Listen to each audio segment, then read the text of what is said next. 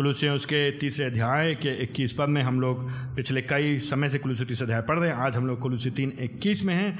यहाँ पे जो मुख्य बात की जाए, यहाँ पे पिताओं से बात की जा रही है। ठीक है?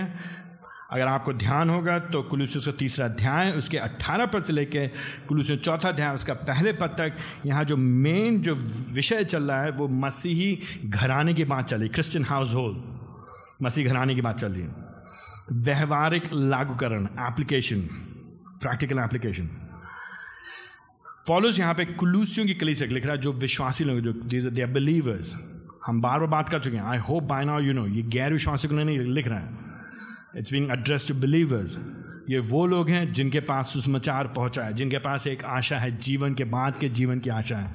Colossians chapter one verses five and six बार बार देखा है सुसमाचार पहुँचा है सत्य वचन के अनुसार, इनका जीवन बदल गया है।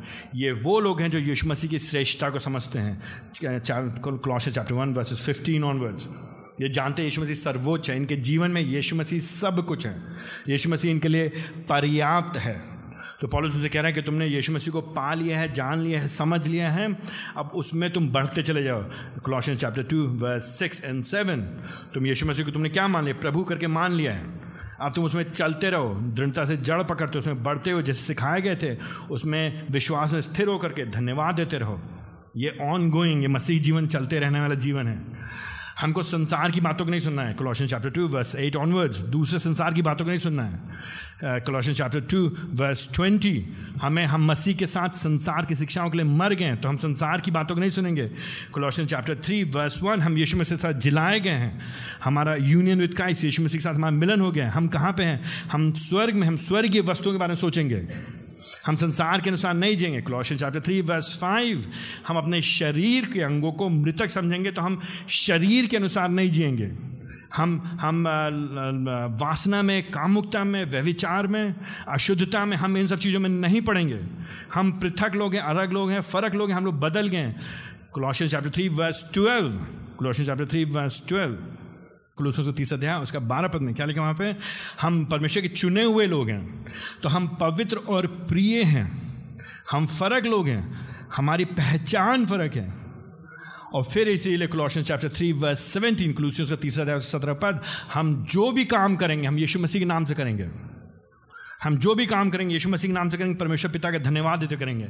It is in this context इस संदर्भ में chapter three verses eighteen to chapter four verse one है। ये जो मसीही परिवार की, यहाँ पे खाली अच्छा परिवार की बात नहीं की जा रही। केवल अच्छा परिवार नहीं बनने पाएगा जब तक तीसरा अध्याय उसका पहले, जब जब तक जब तक कुलूसियस के पहले दूसरे तीसरा अध्याय नहीं होगा। जी अंडरस्टैंड तो ये नैतिकतावाद नहीं है ये। ये खाली ये खाली मॉरल प्लेटिट्यूड नहीं, ये सिर्फ़ ये नहीं कहा जा रहा है अच्छा परिवार बनिए। अच्छा परिवार बनना है, लेकिन क्यों? हम मसीही परिवार है। मसीही परिवार संसार से फ़र्क होगा डिस्टिंक्ट भिन्न, अलग होगा। तो इसीलिए जब पॉलिस बात करता है, पहले बात करता है वो पतियों की बात करता है। Chapter three verse eighteen husbands को सॉरी पत्नियों की बात करता है। चैप्टर थ्री वर्स एटीन में, हे पत्नियों, क्या करो? अपने पति के अधीन रहो। देन वर्स नाइनटीन हे पतियों, अपनी पत्नियों से क्या करो? प्रेम करो। वर्स ट्वेंटी हे बाल को अपने माता पिता की आज्ञा मानो। नोटिस पॉलिस स्पेसिफिक लोगों से बात करता है, विशेष लोगों से बात करता है। वर्स एटीन में पत्नियों से वर्स नाइनटीन में पतियों से वर्स ट्वेंटी बच्चों से and then verse twenty one इक्कीस पद में, आज जो हमारा खंड है, यहाँ पे पिताओं से बात कर रहे हैं। एंड इन सबको एक एक निर्देश देता है, एक मुख्य निर्देश देता है। पत्नियों अधीन हो, पति लोग प्रेम करो, बच्चे लोग आज्ञा का पालन करो। आज 21 पद में पिता लोग अपने बच्चों को क्या ना करो क्रोध मत दिलाओ। यह बातें इनसे इसलिए कहा जा रहा है क्योंकि इन्हीं बातों में ये लोग अक्सर असफल होते हैं। सी दैट तो पत्नी से कहा जाए अधीन होने के लिए क्योंकि वो अधीन नहीं होना मांगती हैं। पति से कहा जाए प्रेम करने के लिए क्योंकि अपने पति से प्रेम करना नहीं मांगते हैं बच्चों से कहा जाए आज्ञा पालन करने के लिए क्योंकि वो आज्ञा पालन करना नहीं मांगते हैं। पिता से कहा जाए अपने बच्चों को क्रोधित मत करो क्योंकि वो यही अक्सर करते हैं। यह इनकी कमी है, त्रुटि है, गलती है, ये इनका पाप है, ये इनकी कमज़ोरी है, ये इनका विशेष प्रकट दिखने वाला इनके जीवन में प्रत्यक्ष पाप है और यह इनके मसीही आचरण पर धब्बा बनेगा। If they continue to live like the world अगर वो संसार के समान, संसार के जैसे करते रहेंगे तो जो उनका जो मसीह गवाही है, जो साक्षी है उस पर धब्बा पड़ेगा, उस पर कलंक पड़ेगा, बनेगा। नोटिस वर्स ट्वेंटी में ट्वेंटी वन में, पिताओं से बात की जा रही है, लेकिन ये बात कर रही, करी जा रही है, अंत, जब पहले तीन उन बात हो गई, उसके बाद बात किया जा रहा है। एंड वर्स ट्वेंटी के तुरंत बाद में जुड़ा हुआ है। याद है, पिछली बार बात किया गई थी, बच्चों से आज्ञा पालन की? एंड जब बच्चों से कहा जा रहा है तो अपने माता पिता की हर बात में सुनो तो माता पिता कहेंगे, बिल्कुल सुनना चाहिए। बच्चों से क्या कहा जा रहा है? माता पिता की सारी बात सुनो। सुनोगे कैसे नहीं? बिल्कुल सुनना चाहिए। एंड समटाइम्स वर्स इक्कीस ओवर इंथुजियाज्म में, अधिक उत्साह में, जोश में आ करके माता पिता लोग, विशेष कौर करके पर्टिकुलरली फादर्स पिता लोग, क्या करेंगे? अनुशासन के नाम पर दुर्व्यवहार करेंगे। इसलिए उस डेंजर को, उस खतरे को उस जोखिम को ध्यान में रखते हुए इस इस, इस नुकसान को पॉसिबल पोटेंशियल डेंजर को ध्यान में रखते हुए पॉलिस बात कर रहे हैं यहाँ पे पिताओं से फादर से ट्वेंटी वन में। कहीं ऐसा ना हो कि बच्चों को सारी बात मनवाने के चक्कर में मानो मानो मानो मानोगे क्यों नहीं तुम? मनवाने के चक्कर में आज्ञा पालन के चक्कर में बच्चों के साथ बुरा व्यवहार किया जाएगा। And you have to think about this thing ये ये बहुत राजिकल ये बहुत ही क्रांतिकारी बहुत ही अलग प्रकार का लेख है ये। यहाँ पे ध्यान दे रहे पिताओं का क्या रोल है? माताओं का क्या रोल है? बच्चों क्या रोल है? एंड अनुशासन में कैसे करना है? तो अगर हम इक्कीस पद को अगर अपने शब्दों में बताने की कोशिश करें, निचोड़ने की कोशिश करें, जो हम पिछले थीम से लेकर चले आ रहे तो यहाँ पे एक मुख्य बात अगर हमको दिखाई दे तो यहाँ पे यह है सुसमाचार्य लालन पालन, सुषमाचार्य लालन पालन या परवरिश, सुषमाचार्य लालन पालन या परवरिश। बच्चों को आनंद पूर्वक आज्ञा पालन के लिए उत्साहित करता है। सुषमाचार्य लालन पालन या सुषमाचार्य परवरिश, बच्चों को आनंद पूर्वक आज्ञा पालन के लिए उत्साहित करता है। This is one big thing going on here so if you just have verse 21 out of context तो आपको सुषमाचार नहीं दिखाई देगा। अगर खाली 21 पद करेंगे तो आप सुषमाचार नहीं देखने पाएँगे। ठीक है? और या फिर आप केवल वो जो नकारात्मक बात है उस पर ध्यान देंगे। पिताओं से क्या कहा जा रहा है, मत करो। लेकिन इसके पीछे बैकग्राउंड में, चल क्या रहा है यहाँ पे? सुषमाचार सुषमाचार सुषमाचार यीशु मसीह की सर्वोच्चता, सर्वश्रेष्ठता। है ना? उसको ध्यान में रखते हुए। ये लोग नए लोग हो गए बदल गए हैं। नया समुदाय नए लोग प्रभु के नए जन। फोर इसलिए हेंस इनका जीवन फ़र्क होगा। इनका परिवार फ़र्क होगा इनका लालन पोषण फ़र्क होगा। इनकी परवरिश फ़र्क हुई।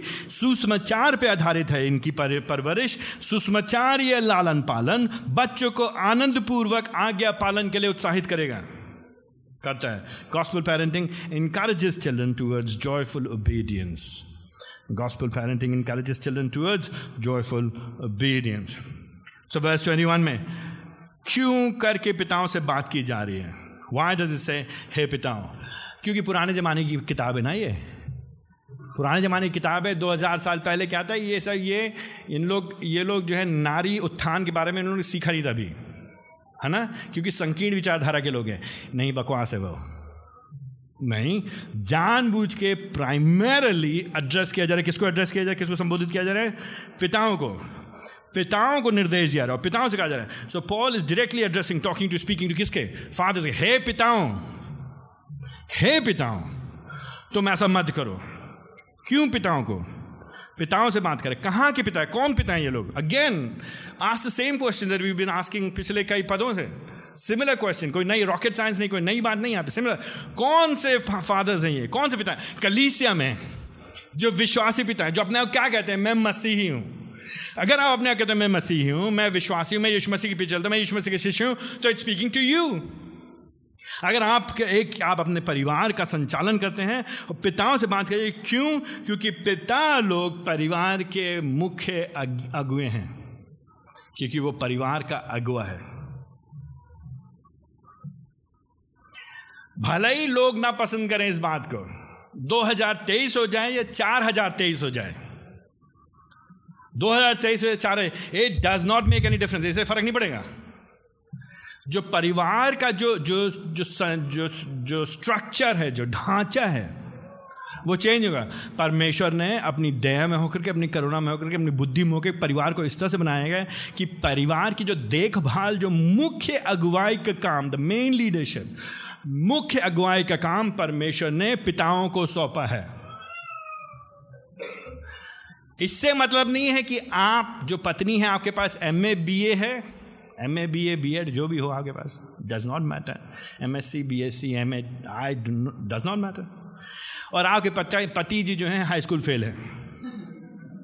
इट डज नॉट मैटर पति आपके हाई स्कूल फेल हो, इससे फ़र्क नहीं पड़ता अंगूठा छाप हो डज नॉट मैटर कलीसिया के परिवार की जो अगुवाई है, वो पति करेंगे, पिताजी करेंगे। तो इसलिए प्राइमरली मुख्य तौर पे किससे बात की जा रही है? पिताओं से बात की जा रही है। ना उसमें शामिल है माताएँ भी। इसमें यह नहीं कि अब पिताओं, माताओं का को मतलब नहीं है अनुशासन। इसका ये मतलब नहीं है, वो मान के चला जा रहा है। क्योंकि माता पिता दोनों एक अंग हैं, एक देह हैं, एक परिवार का हिस्सा है। तो साथ में चलेंगे। साथ में चलेंगे, बिल्कुल। तो माता माता जी पिताजी के साथ में हैं। तो माँ लोग स्विच ऑफ़ मत हो जाइए। पेन बंद कर दिया बाइबल बंद कर दिया अब समय हो गया सोने का। या ये मत सोचिए अच्छा मैं देखती हूँ सारी गलतियाँ अपने पिताजी की, अपने पति की सारी गलतियाँ मैं नोट करती हूँ। ये इसलिए नहीं है। दोनों से संबोधित है।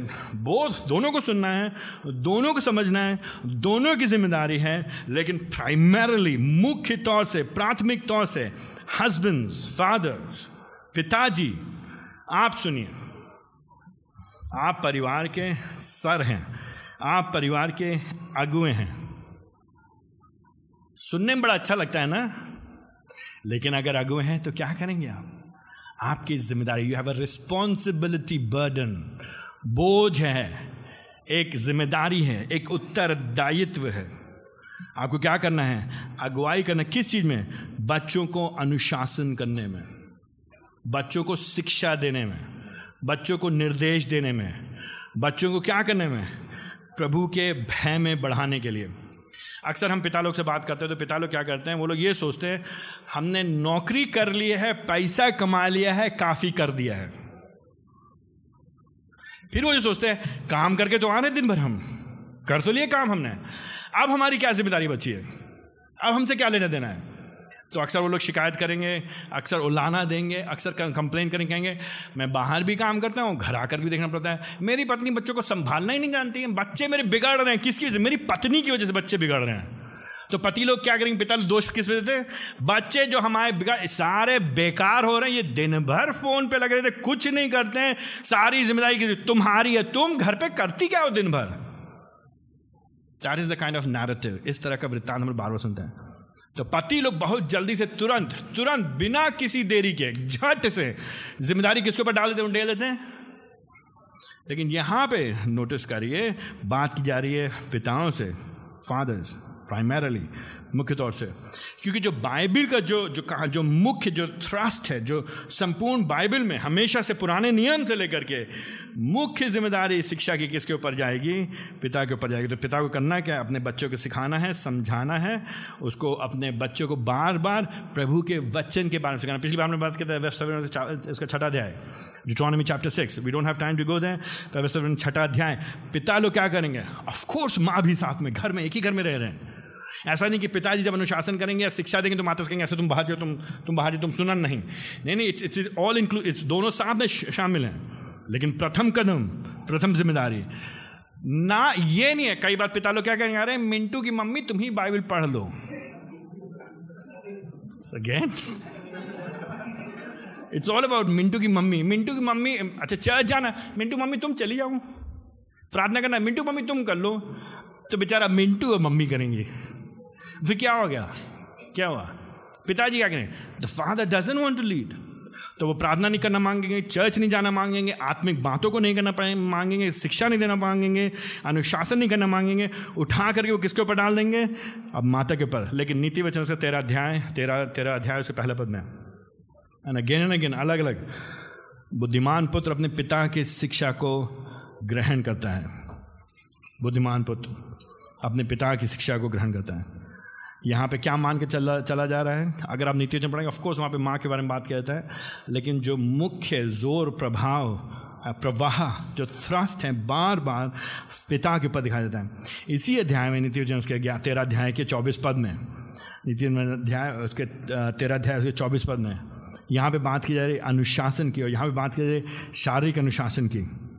जो अपने पुत्र को छड़ी नहीं मारता है वो उसका बैरी है। जो अपने पुत्र को छड़ी नहीं मारता है, वो उसका बैरी है, परंतु जो उसे प्रेम करता है, वो यत्न से उसे अनुशासित करता है। डू यू नोटिस दिस ये किसकी ज़िम्मेदारी मुख्यतः? केवल माँ की ज़िम्मेदारी नहीं है। माँ को करना है, माता को करना है, पत्नी को करना है, लेकिन प्राइमरली मुख्य तौर से पिता को करना है। और पिता को अपने पुत्र से प्रेम करना है, पुत्र में यहाँ पुत्री भी शामिल है, बच्चों से प्रेम करना है तो उनको अनुशासित करना है। अब यहाँ पे मारने से मतलब पागल हो नहीं हो जाना है, यहाँ पे बिना सोचे समझे पीट देना इसकी बात नहीं हो रही है। ये सोच समझ के, बड़ी रणनीति के साथ, प्रेम के साथ समझाने के लिए कभी कभी बच्चों को ताड़ना देने की आवश्यकता पड़ती है। अगर आप नहीं करें अपने बच्चों की, पिताओं से एक्सपेक्ट किया रहे, अपेक्षा की जा रही, मान के चला कि पिता लोग ये करेंगे, अगर पिता नहीं कर रहे अपने बच्चों के जीवन में अनुशासन तो फिर क्या कर रहे हैं? उनके बैरी हैं। खाली पैसा ला के दे देने से नहीं होता, खाली मोबाइल पकड़ा देने से नहीं होता, खाली कपड़े खरीदवाने से नहीं, खाली खाना बाहर का लाने से नहीं होता फिर पिताजी क्या कहते हैं, तुमको क्या सब कुछ तो ला के दे दिया तुमको मैंने, क्या नहीं दिया मैंने तुमको? हैव यू हर्ड ये कॉन्वर्सेशन सुना आप लोगों ने कभी? ये ली वार्तालाप सुनिए। सब तो ला के दिया सब तो घर में है, सब कुछ तो मैंने किया उसके अब क्या चाहिए तुमको? आपका अनुशासन चाहिए। आपका प्रेम चाहिए। चौबीस पद के आखिरी लाइन में क्या लिखा? परंतु जो उसे प्रेम करता है, वो यत्न से इंटेंशनली इंटेंशनली यत्न से कोशिश करता है, प्रयत्न करता है, लगा रहता है। क्या करने के लिए? अनुशासित करने के लिए। यही बात, उसका नीति वचन, उसका बाईस, नीति वचन बाईस एक्चुअली इट्स एक्सलेंट नीति वचन बाईस में क्या लिखा है? क्यों अनुशासित करना बच्चों को? नीति वचन बाईस छः जनरली सामान्य तौर पर एंड ध्यान रखिएगा, ये नीति वचन, ये बुद्धि के वचन है। अधिकांशता प्राय अगर हम इनको अपने जीवनों में इस तरह से लागू करते हैं तो इस तरह से ये दिखाई देते हैं हमारे जीवन में। This is how they turn out to be नीति वचन बाईस छः बच्चे को उसी मार्ग की शिक्षा दें, जिसमें उसे चलना है। कौन देगा शिक्षा? माता और पिता। कौन अगुवाई करेगा शिक्षा देने में? मुख्यतः पिताजी करेंगे। बच्चे को अगर अगुए हैं, अगर आप अगुवाई करें, किस तरह के अगुए हैं आप? अगुवाई क्या करने के लिए? बच्चे को उसी मार्ग पे शिक्षा दें जिसमें उसे चलना है तो वो बुढ़ापे पर भी उससे नहीं हटेगा।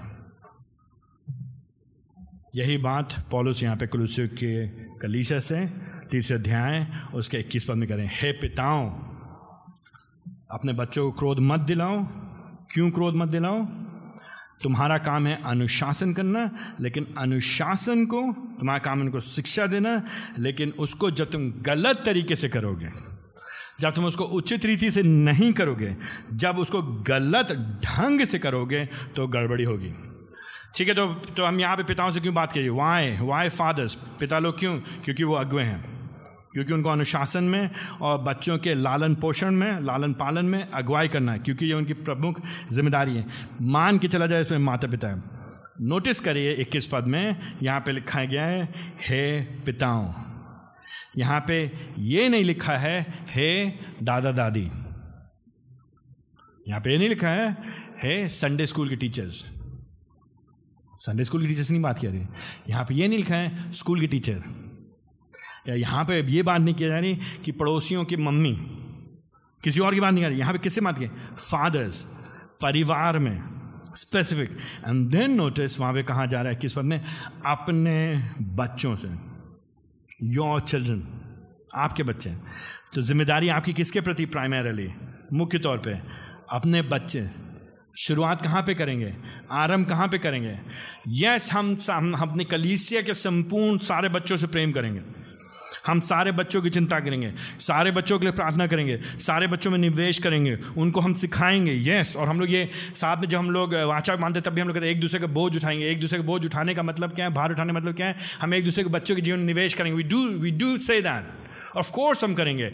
लेकिन एज फादर्स प्राइमरली माता पिता और पिताओं की खास तौर से, जितनी बार मैं पिता बोल रहा हूँ तो माताएँ अपने आप को अलग मत कर लीजिए। माता उसमें शामिल है। आप सहयोगी के रूप में, साथ में। लेकिन पिताओं को primarily fathers must do what अपने खुद के खुद के जो बच्चे प्रभु ने आपको दिए, चाहे आपके शरीर के बच्चे हों, चाहे आपने गोद लिया हो, वो आपके बच्चे हैं, आपके परिवार में हैं। जो आपके परिवार में है, वो आपका बच्चा है, उसकी ज़िम्मेदारी आपकी है। वेरी ऑफन वेरी ऑफन अक्सर पिता लोग क्या करते हैं? अनुशासन का काम, लालन पालन का काम, देखभाल का काम, निवेश का काम, चिंता का काम, समझाने का काम, किसके हाथ में सौंप देते हैं? कहीं और कहीं और। ऑफन अक्सर and that is a problem ये समस्या की बात है। तो पिताओं से बात की जा रही है, अपने बच्चों से बात की जा रही है, अपने बच्चों के विषय में बात किया जा रहा है। लेकिन कहाँ क्या जा रहा है पिताओं से? उनसे कहाँ जा रहा है? अपने बच्चों को क्रोध ना दिलाओ, है ना? To not provoke your children अपने बच्चों को क्रोध मत दिलाओ एग्जास्परेट मत करो। खिसियाओ मत उनको। इरिटेट मत करो। गुस्सा मत करो उनको। गुस्सा ना होने दो उनके अंदर। I mean think about this thing why would Paul say this कभी हमने सोचा, क्यों पॉलिस कह रहा है? हे पिताओं, अपने बच्चों को गुस्सा मत दिलाओ, क्रोध मत दिलाओ। अपने बच्चों को उकसाओ मत, अपने बच्चों को प्रोवोक मत करो, अपने बच्चों को इरिटेट मत करो, रिसियाओ मत।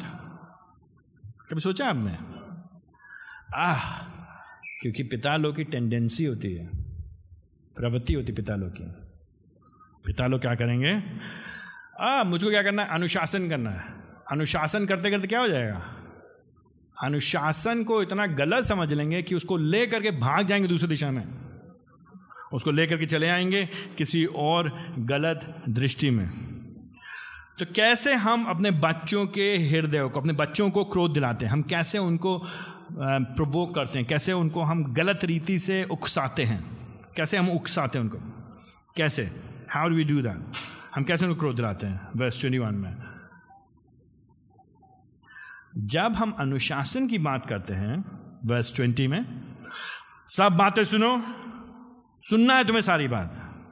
वन वी एक्सपेक्ट जब हम अपेक्षा करते हैं, हमारे बच्चे हमारी बात मानेंगे, हम उनको अनुशासित करना मांगते हैं डिसिप्लिन करना मांगते हैं हम उनको इन, उनके अंदर निवेश कर मांगते हैं लेकिन हम ये काम करते हैं बिना बिना उनके हृदय से व्यवहार करें। विदाउट डीलिंग विद द हाथ उनके जो हाथ जो हृदय हैं। तो हम कैसे अपने बच्चों को क्रोध दिलाते हैं? How do we irritate a children कैसे? How do we annoy them हम कैसे उनको गुस्सा दिलाते हैं? हाउ कैसे पिता लोग करते खास से?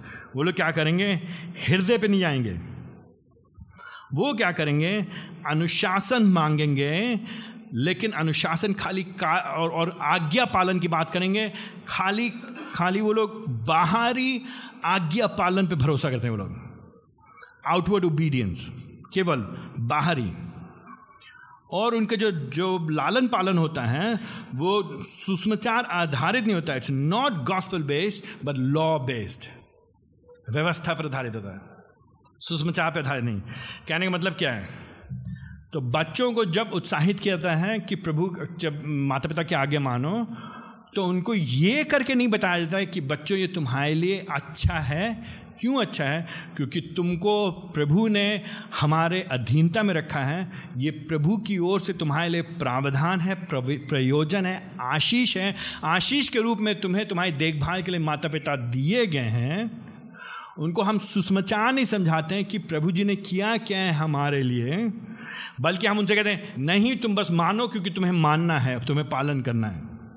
सो इट्स वेरी वेरी क्या, केवल एक्सटर्नल केवल बाहरी। छः बजे उठना है तो छः बजे उठना है, सात बजे खाना खाना है तो सात बजे खाना खाना है, आठ बजे पढ़ाई करना है तो आठ बजे पढ़ाई करना है। और फिर उसमें हर चीज़ जो है, हमेशा खाली नियम नियम नियम। Never never addressing never dealing with the heart उनके हृदयों से कभी बात करने की कोशिश नहीं करते हैं। कभी हम जानने की कोशिश नहीं करते हैं, कौन है वो, क्या चल रहा है उनके मन में?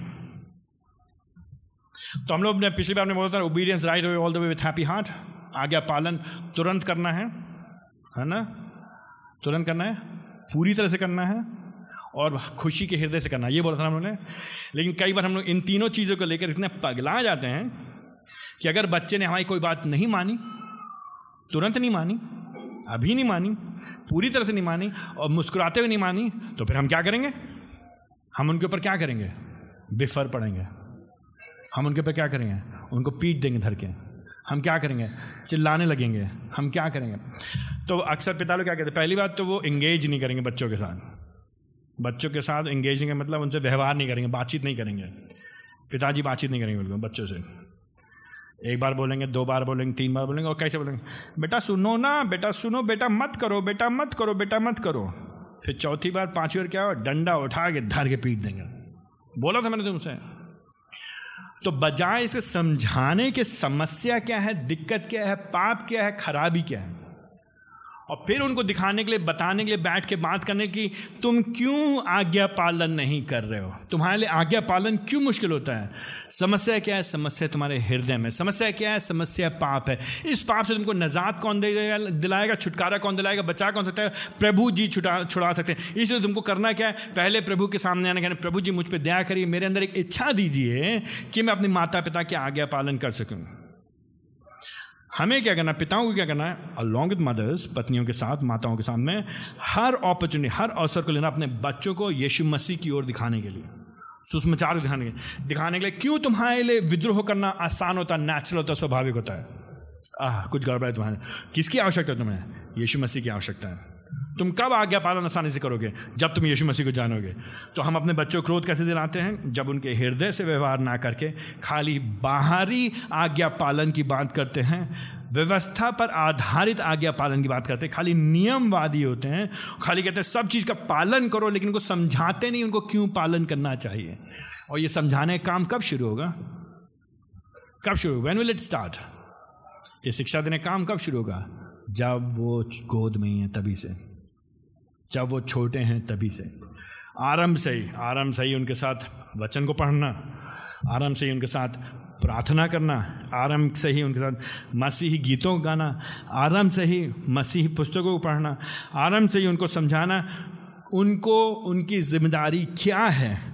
माता पिता का उनके जीवन में स्थान क्या है? माता पिता उनके लिए खाली चीज़ें प्रावधान कराने के लिए नहीं हैं। कई बार कई बार माता पिता लोग क्या बच्चे लोग क्या सोचते माता पिता क्या है? बैंक बैंक माता पिता क्या है? जो चाहिए, वो मिलेगा। बस। क्यों? क्योंकि हमने हमेशा से क्या गया बच्चे ने रोया, एक में पैर पटका तो हाँ बेटा बेटा, कोई बात नहीं, कोई बेटा, क्या चाहिए, बेटा, क्या चाहिए? हाँ लो, बेटा लो बेटा, लो। तो बेटा रोया, बेटा राजकुमारी है, उसके जो जो, उसकी जो बेटी है, जो हमारी राजकुमारी है, उसके जो आँसू हैं, वो मोती के समान है, बहने नहीं चाहिए। तो उसके, इससे पहले कि उसके आँसू बहें, जो वो कहेगी, हम उसको दे देंगे। तो हम देने के द्वारा, बस देने के द्वारा, प्रावधान कराने के द्वारा, वो भी भौतिक, आर्थिक, शारीरिक वस्तुएँ प्रदान कराने के द्वारा, हम क्या कर रहे हैं उसको? वचन नहीं सिखाने, लेकिन करना क्या है हमको मुख्यतः? उनको शिक्षा देनी, वचन की शिक्षा देनी। कौन है वो? क्यों पालन करना है उनको? परमेश्वर कौन है? पवित्रता कौन है? पाप क्या है? क्या होगा अगर वो आज्ञा पालन नहीं करेंगे? अगर वो आज्ञा पालन करेंगे तो क्या होगा? याद है पिछले पद में क्या था? क्योंकि इससे परमेश्वर प्रसन्न होता है। परमेश्वर का क्या लेना देना आज्ञा पालन में? बच्चों को हम क्रोध दिलाते हैं, उकसाते हैं प्रवोक करते हैं। जब हम उनको नहीं बताते हैं कि आज्ञा पालन का कारण केवल माता पिता को प्रसन्न करना नहीं है, लेकिन आज्ञा पालन का कारण मुख्य कारण है प्रभु जी को प्रसन्न करना।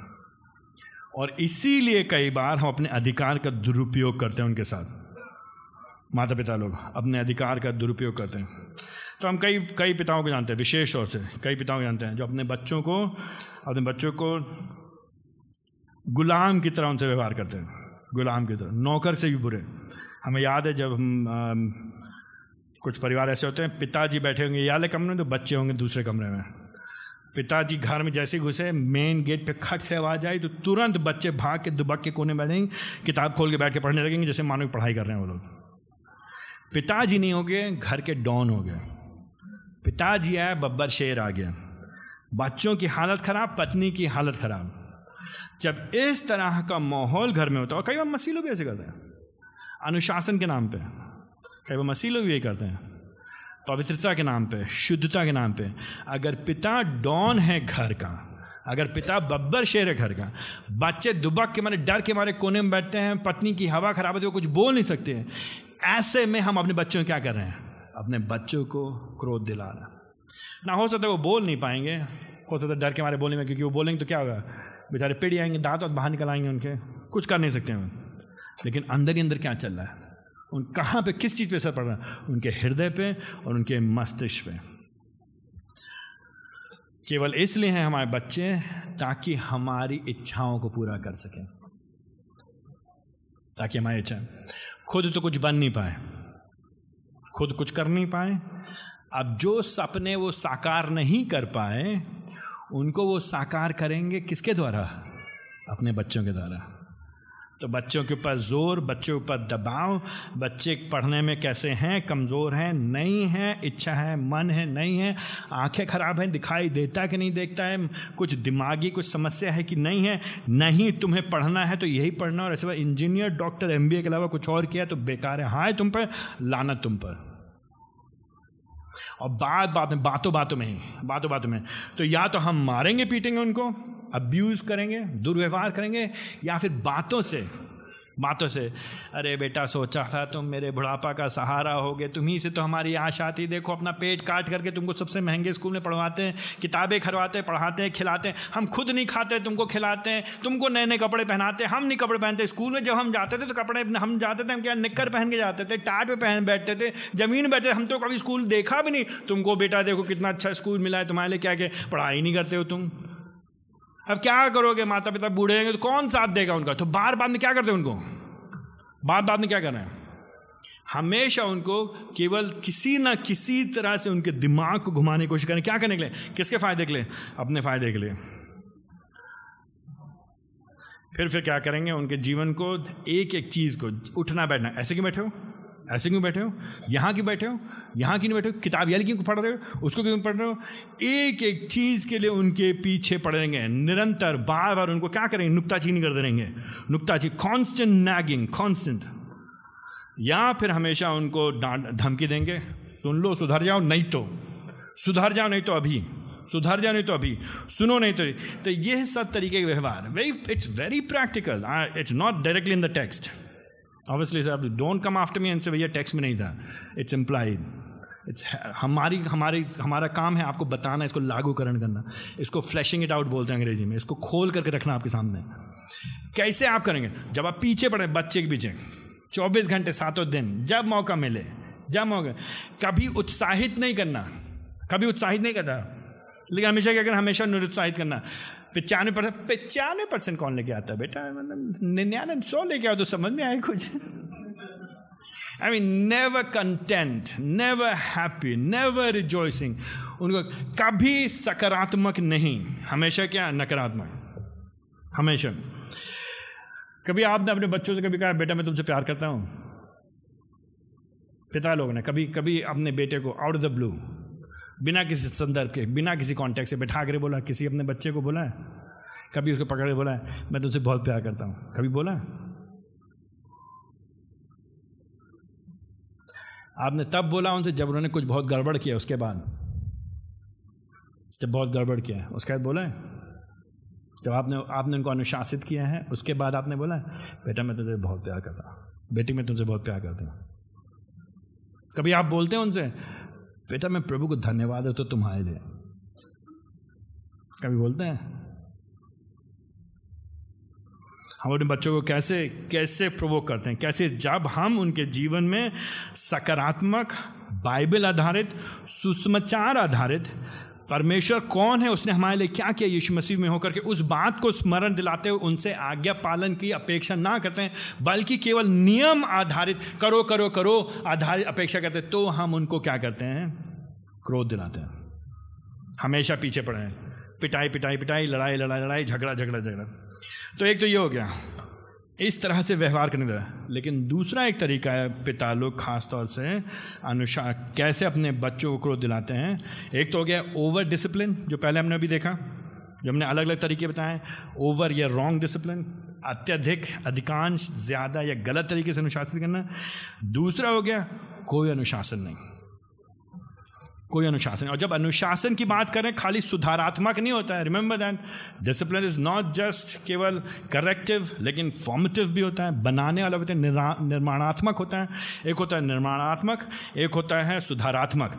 तो एक तो सुधार की बात की तो बेटा, जब तुम गलत हो, तुमको सुधार करना है, लेकिन होता है सकारात्मक, बातचीत के द्वारा, बाइबल पढ़ने के द्वारा, प्रार्थना करने के द्वारा, उनसे उनसे उनसे डिस्कशन करने के द्वारा, उनसे वाद विवाद प्रेम में होकर बात करने के द्वारा जब हम उनसे उठते, बैठते, उनको शिक्षा देते हैं, कई पिता लोग वो नहीं करते हैं। वो उदासीन है अपने बच्चों के प्रति इनडिफरेंट खास तौर से हिंदुस्तानी मर्द। हिंदुस्तानी मर्द ये सोचते हैं कि बच्चों के जीवन में निवेश करना मतलब महिला बन जाना। मतलब ये ये ये तो मर्दानगी वाली बात नहीं है। मर्दानगी में उनकी कमी आ जाएगी और बच्चे को गले लगा के प्यार करेंगे। मर्दानगी में उनकी कमी आ जाएगी अगर बच्चे के साथ समय निवेश करेंगे। करना क्या उनको ऑफ़िस के पास खाली ताश खेलना है, पत्ते खेलना है और जुआ खेलना है और मर्दों के साथ बाहर ठहाके लगाना है? उसमें उनकी मर्दानगी दिखाई देगी। मर्दानगी उनकी इसमें नहीं दिखाई देगी कैसे बच्चों की निवेश कर। इसलिए वो बच्चों क्या कर देते हैं? हम देखा कर देते हैं। द एबसेंटी फादर पिताजी है ही नहीं। पिताजी है ही नहीं। पिताजी पास समय नहीं है, घर के लिए समय नहीं है, बच्चों के लिए समय नहीं है। कभी उनके जीवन में कभी निवेश नहीं पैसा दे देंगे, घर खरीद देंगे, मकान बना देंगे, फिर कहेंगे, और क्या चाहिए तुमको? दे तो दिया सब कुछ। लेकिन क्या नहीं करेंगे? उनके साथ प्रार्थना नहीं करेंगे, उनके साथ पढ़ेंगे नहीं, उनके साथ बात नहीं करेंगे, उनके साथ उनके साथ एंगेज नहीं करेंगे, उनके साथ खेलेंगे नहीं, उनके अंदर इन्वेस्टेड नहीं है, निवेशित नहीं हो। उनमें वो इंटरेस्टेड नहीं है, उनमें रुचि नहीं रखते हैं। कभी अपने बच्चों से नई बात करेंगे, तुम्हारा जीवन कैसे, क्या चल रहा है, तुम क्या सोच रहे हो? क्योंकि बच्चे जो हैं, हमको हमको क्या लगता है, हमारे लिए बोझ है, क्योंकि हम कुछ और काम कर सकते हैं। जब अपने बच्चों के प्रति उदासीन होते इनडिफरेंट होते हैं इन्वेस्टेड नहीं होते, निवेशित नहीं होते, ऐसा करने के द्वारा भी हम उनको क्या कर रहे हैं, क्रोध दिला रहे हैं। जब हम ये कर रहे हैं, इस तरह की बातें व्यवहार कर रहे हैं, जब उनमें निवेशित नहीं है तो हम क्या सिखा रहे हैं उनको? कर क्या रहे हैं उनको? होगा क्या? परिणाम क्या होगा? What is Paul say to us verse twenty one जब तुम अपने पिता, हे पिताओं, अपने बच्चों को क्रोध ना दिलाओ, ऐसा ना हो, कहीं ये ना हो लेस्ट कहीं ये ना हो कि तुम्हारे बच्चे क्या हो जाए? निराश हो जाए, निरुत्साहित हो जाए। निरुत्साहित हो जाए। किस मायने में निरुत्साहित हो जाए?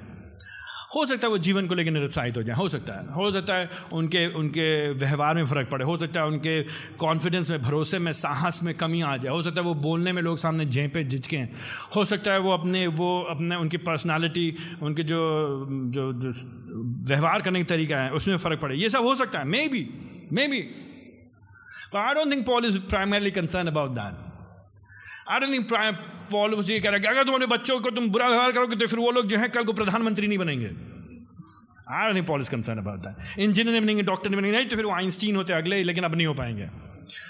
जब वो कह रहा है, वो लोग निरुत्साहित होंगे।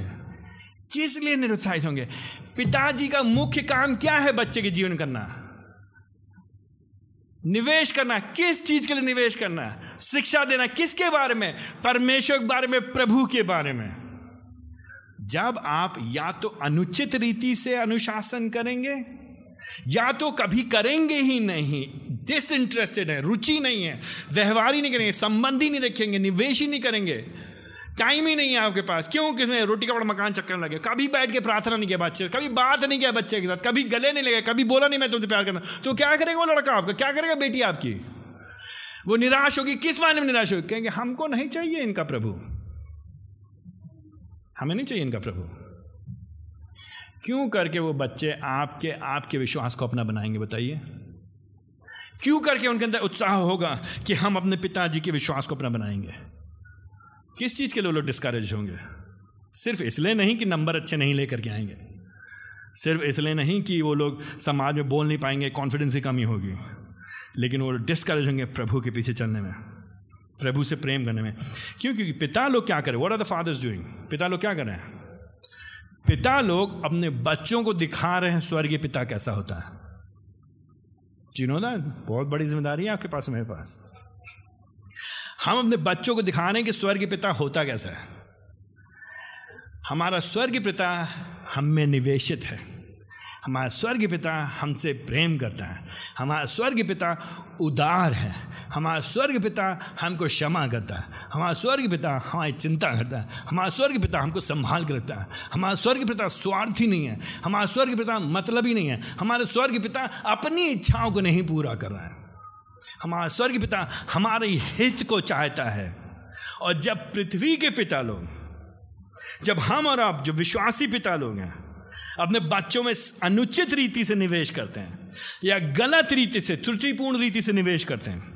जब हम उनके साथ दुरुपयोग करते हैं, जब हम उनके साथ दुर्व्यवहार करते हैं, जब हम उनका, उनको, उनका शोषण करते हैं, जब हम उनको नीचा दिखाते हैं, जब हम उनके हृदय से व्यवहार करके नहीं, परंतु केवल बाहरी आज्ञा पालन के पीछे पड़ रहते हैं, जब हम उनको ऐसा करते हैं तो हम उनको हताश करते हैं, निराश करते हैं, दुखी करते हैं, और फिर हम उनको एक तरह से कह रहे हैं, जो स्वर्ग पिता है, वो भी इसी तरह का है।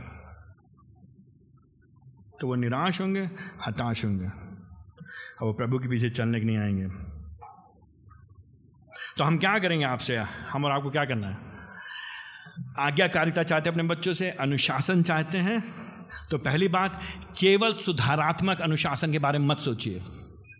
केवल ताड़ना की बात मत सोचिए, केवल पिटाई की बात मत सोचिए, केवल कोने में खड़े कर देने की बात मत सोचिए, केवल ये मत सोचिए, हम उससे सामान ले लेंगे। चीज़ें नहीं, तुमको फ़ोन नहीं मिलेगा, तुमको तुम्हारा टैबलेट नहीं मिलेगा, तुमको टीवी नहीं मिलेगा, क्योंकि तुमने अनुशासन नहीं किया है, तुमने पालन नहीं किया है। लेकिन ये सोचिए, खाली सुधारात्मक नहीं, लेकिन ये ये भी सोचिए कि निर्माणात्मक करेक्टिव केवल करेक्टिव नहीं, लेकिन फॉर्मेटिव आप उसका समय व्यतीत करिए।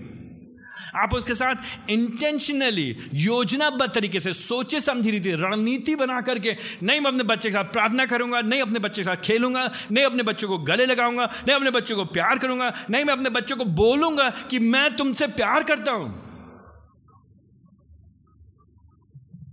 और उनसे कहूँगा, मैं चाहता हूँ कि तुम मेरे प्रभु से प्रेम करो, जिस प्रभु ने मुझे, तुमको दिया है, तुमको मुझे दिया है।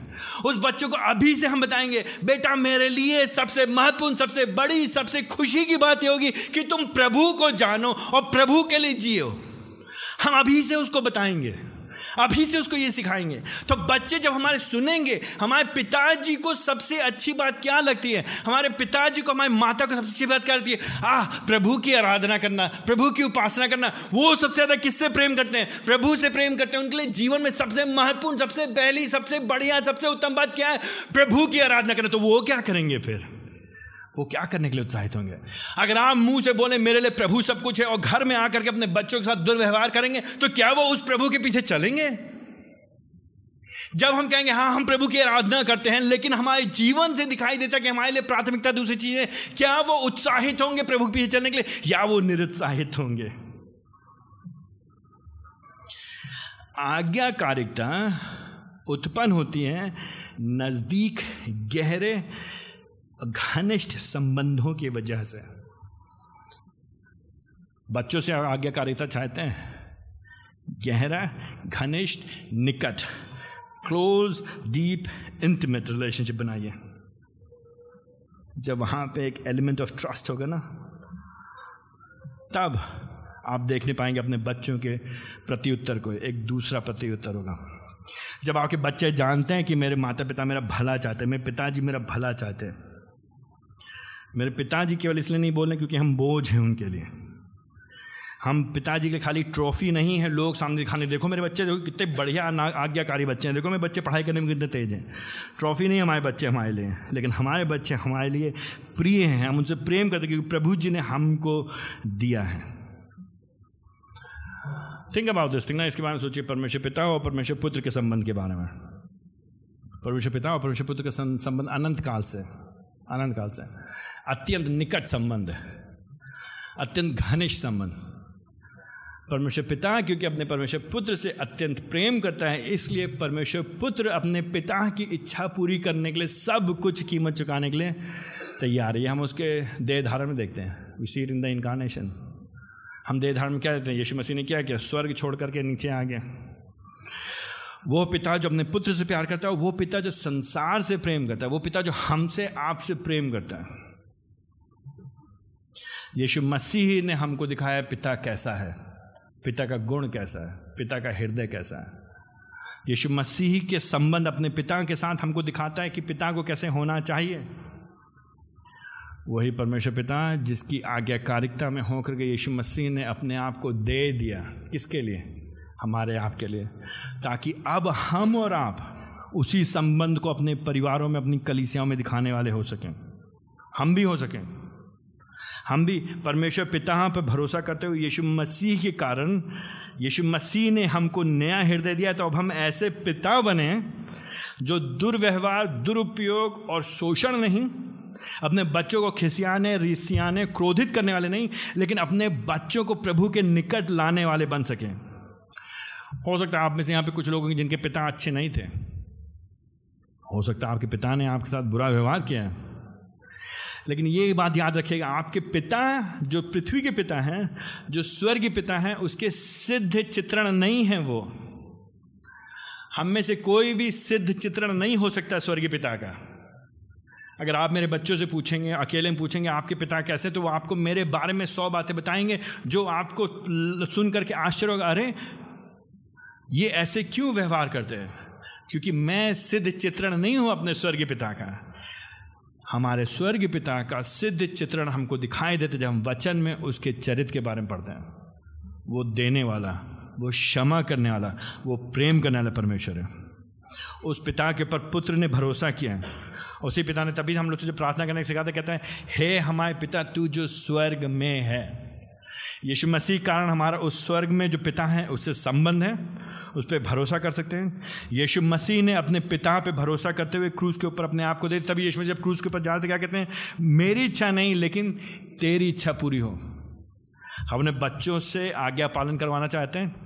ज़बरदस्ती आज्ञा पालन नहीं होगा। लेकिन जब संबंधों की निकटता होगी, जब भरोसा होगा, तब बच्चे कहेंगे हाँ पिताजी, हम करेंगे जो आप कह रहे हैं। क्योंकि आप उसकी इच्छा पूरा करना चाहते हैं जो स्वर्ग में पिता है। जब स्वर्ग में जो पिता है, उसकी इच्छा को हमने जीवनों में पूरा करना चाहते हैं तो हमारे बच्चे भी प्रभु की दया से वो करने के लिए तैयार होंगे। फिर हमको उनसे ज़बरदस्ती काम करवाने की ज़रूरत नहीं होगी? फिर हमको उनको प्रताड़ित करने की ज़रूरत नहीं होगी। फिर हमको हाय तौबा मचाने की ज़रूरत नहीं होगी। फिर हमको घर में बवाल मचाने की ज़रूरत नहीं होगी। लेकिन हम फिर क्या करेंगे? एक परिवार के रूप में मिल करके प्रभु को धन्यवाद देंगे। तो मेरे पिताओं से विशेष तौर से, विशेष तौर से प्रश्न ये है, क्या आप अपने बच्चों से इस तरह से व्यवहार कर रहे हैं जैसा परमेश्वर का वचन हमको बताता है? क्या आपने बच्चों में इस तरह से निवेशित हैं?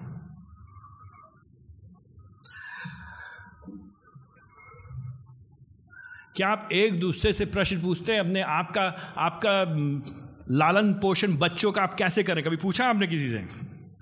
या आप कहते हैं, मैंने व्यक्तिगत मामला पूछे नहीं। मैं आपको उत्साहित करूँगा, जब आप लोग एक दूसरे पूछते हैं तो सामने पूछे, आप बाइबल पढ़ रहे नहीं पढ़ रहे पिछले संडे चर्च के नहीं आए थे? लेकिन साहब ने एक दूसरे ये भी प्रश्न पूछे, आप अपने बच्चे के साथ निवेश कर रहे हैं कि नहीं कर रहे हैं? अपने बच्चे में समय लगा रहे कि नहीं लगा रहे हैं? उनके साथ बाइबल पढ़ रहे कि नहीं कर रहे हैं? पूछिए एक दूसरे से। और अगर आपके, आप जानते हैं कली से आपके भाई बहन हैं, जो लोग ऐसा नहीं कर रहे हैं, उनको उत्साहित करें, वो ऐसे करें। आज की सुबह आप यहाँ पे और अपने आप को कम पाते वचन के अनुसार तो आप क्या करेंगे? आप पश्चाताप करेंगे और सच्चे मर्द बनेंगे। ना सिर्फ़ प्रभु से पश्चाताप करेंगे, लेकिन अपनी पत्नी से पश्चाताप करेंगे, अपने बच्चों से माफ़ी मांगेंगे। उनसे कहेंगे, मैं असफल हुआ हूँ। मैंने सही चित्रण स्वर्गीय पिता का नहीं किया तुम्हारे जीवन में। लेकिन मैं तुमसे प्रार्थना कर, मैं प्रभु से प्रार्थना करते हुए मेरी सहायता करके मैं तुम्हारे जीवन में सही रीति से निवेश कर सकूँ। क्योंकि हमको नहीं मालूम प्रभु ने हमको हमारे बच्चे कितने समय के लिए दिए हैं। हमारे साथ हमेशा नहीं रहेंगे बच्चे। कुछ समय के लिए हमारे। तो पिताओं, अपने बच्चों में उचित रीति से निवेश करिए। अपने बच्चों के लिए प्रभु को धन्यवाद दीजिए। पत्नियों को क्या करना है? पत्नियों को, अपने पति को इनकरेज करना, उत्साहित करना कि वो इस तरह के पिता बन सकें। कटाक्ष मत मानिए, मारिएगा। इस खंड को मत उपयोग करिएगा अपने पतियों को निराश करने के लिए, लेकिन इस खंड को उपयोग करिएगा अपने पति, पतियों को इनकरेज करने के लिए कि मैं, मैंने आपके जीवन में देखा है प्रभु का अनुग्रह। आप अपने बच्चों से प्रेम करते हैं। आप बढ़ रहे हैं इस क्षेत्र में। हम प्रार्थना करेंगे कि आप और बढ़ें। कई बार पत्नियाँ बहुत जल्दी अपने पतियों को निराश करने में तेज होती हैं। निराश मत करिए। अपने पति के जीवन जो सकारात्मक बात देख रहे हैं, उसको देखिए और प्रेम के साथ जो सुधार करने की आवश्यकता है, उसको करने में आगे बढ़ाइए। जिन भाई लोगों की अब विवाह नहीं हुआ है, जो गैर विवाहित हैं, कल को आपका विवाह होगा, प्रभु ने चाहा तो। इससे पहले विवाह हो आपका, अभी से आप सोचिए किस तरह के पति, किस तरह के पिता बनना चाहते हैं। हमारे भी जो कई बहन हैं जिनका विवाह नहीं हुआ आप जब विवाह की बात सोचते हैं तो आपको सोचना चाहिए किस तरह का पति आप चाहते हैं, किस तरह का आदमी चाहते हैं, पुरुष चाहते हैं, जो किस तरह का पिता हो। इस तरह के पति की पति की चिंता कर, की प्ले प्रार्थना करिए और प्रभु से प्रार्थना करिए कि प्रभु अपने समय पे प्रावधान करेगा। इसके विपरीत, इसके अलावा संसार की रीति से नहीं, लेकिन वचन के अनुसार। हम अपने बच्चों को सुषमाचार सुनाने वाले हो सकें, क्योंकि सुषमाचार पर आधारित लालन पालन बच्चों को आनंद पूर्वक आज्ञा पालन करने के लिए उत्साहित करता है। सुषमाचार नहीं होगा तो वह लोग विद्रोह करेंगे, वह लोग क्रोधित होंगे, निराश होंगे, प्रभु से दूर जाएँगे। हमारे लालन पालन का उद्देश्य प्रभु के निकट लाना, प्रभु की महिमा करना, यीशु मसीह को ऊँचे पर उठाना। हर एक बात में प्रभु का नाम ऊँचे पर उठाया जा सके, उसको महिमा मिले। आइए हम लोग प्रार्थना करें।